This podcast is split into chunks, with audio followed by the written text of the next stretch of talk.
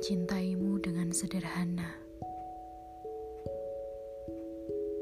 dengan kata yang tak sempat diucapkan kayu kepada api, yang menjadikannya abu. Aku ingin mencintaimu dengan sederhana,